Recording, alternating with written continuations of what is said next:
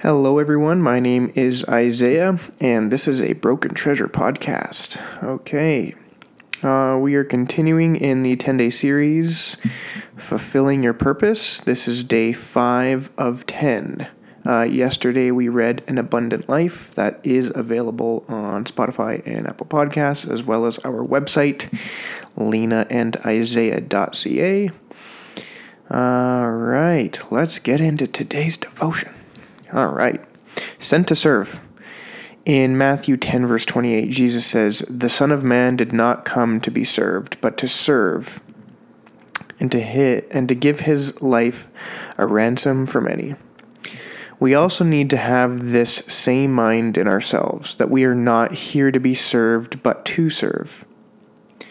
In Phil 2, verses 5 to 8, Paul writes, Let this mind be in you, which has was also in Christ Jesus, who, being in the form of God, did not consider it robbery to be equal with God, but made himself of no reputation, taking the form of a bond servant, and coming in the likeness of men, and being found in appearance as a man. He humbled himself and became obedient to the point of death, even the death of the cross. Here, Paul asks us to emulate the mind of Jesus, which was to come in the form of a servant. We are not to seek our fame, success, or glory, but rather we need to just serve others in humility. Hmm. This teaching on humility is something people find difficult to accept. Yeah. I find it most pe- I find it most helpful to think in terms of service. Whatever be your status, position, or role, do not think of your importance in that situation, but think of the responsibility put on you to serve. Too often we think in terms of a job description or role, but when we think of serving, we think of meeting needs and not of fulfilling roles or job descriptions. That means my role as a supervisor or head of a team is to meet the needs of the team members so that they can function effectively in their roles. The thought that dominates us should be how we can empower and serve our team members by providing the needs they have. In, in the passage, Paul says that Jesus gave up his life on the cross. And that is the example for us. We are not here to protect ourselves, but to empower others through our service. I find it interesting that the majority of people, when asked about participating in a church service, say that they're looking for a good message or for heart lifting worship. They think in terms of what they can get and not in terms of what they can give. Worship service is primarily about giving to God, and to the church, and not about receiving only. Even in situations where we expect to be served, like in a restaurant, can we think in terms of making the day of the staff in the restaurant by our behavior rather than focusing on what we can get? That is just the challenge. That is the challenge that Jesus gives us. Whose day have you made today?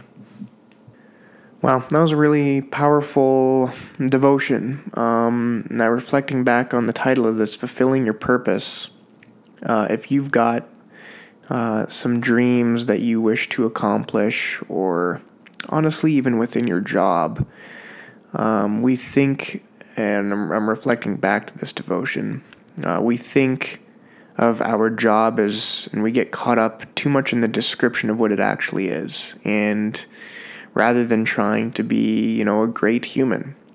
Um, if you have ever hung out with a friend that you haven't seen in a while, you just have a blast.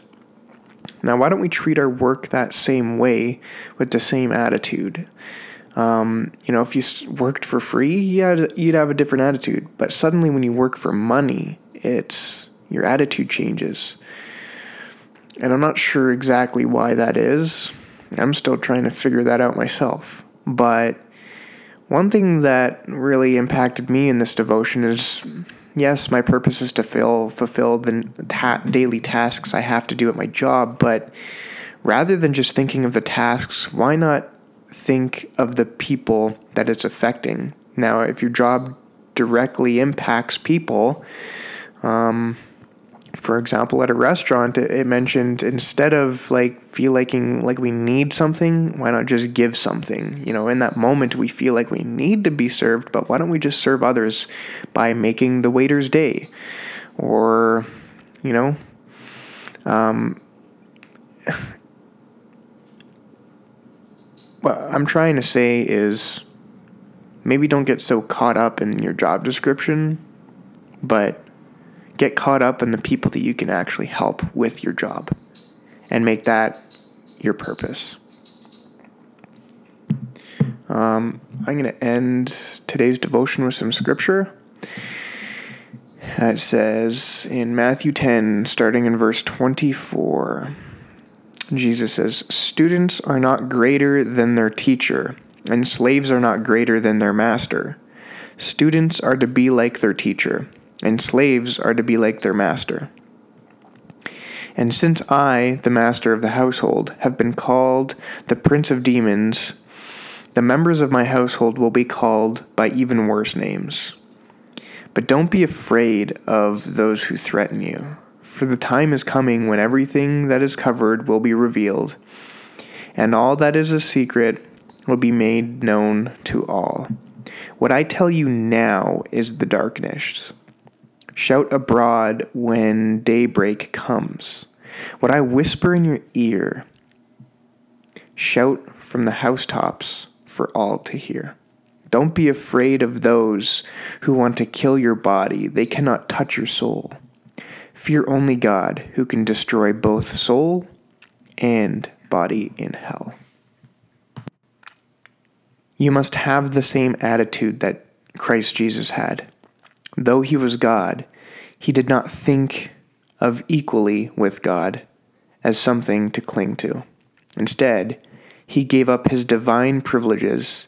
He took the humble position of a slave and was born as a human being. When he appeared in human form, he humbled himself in obedience to God and died a criminal's death on the cross.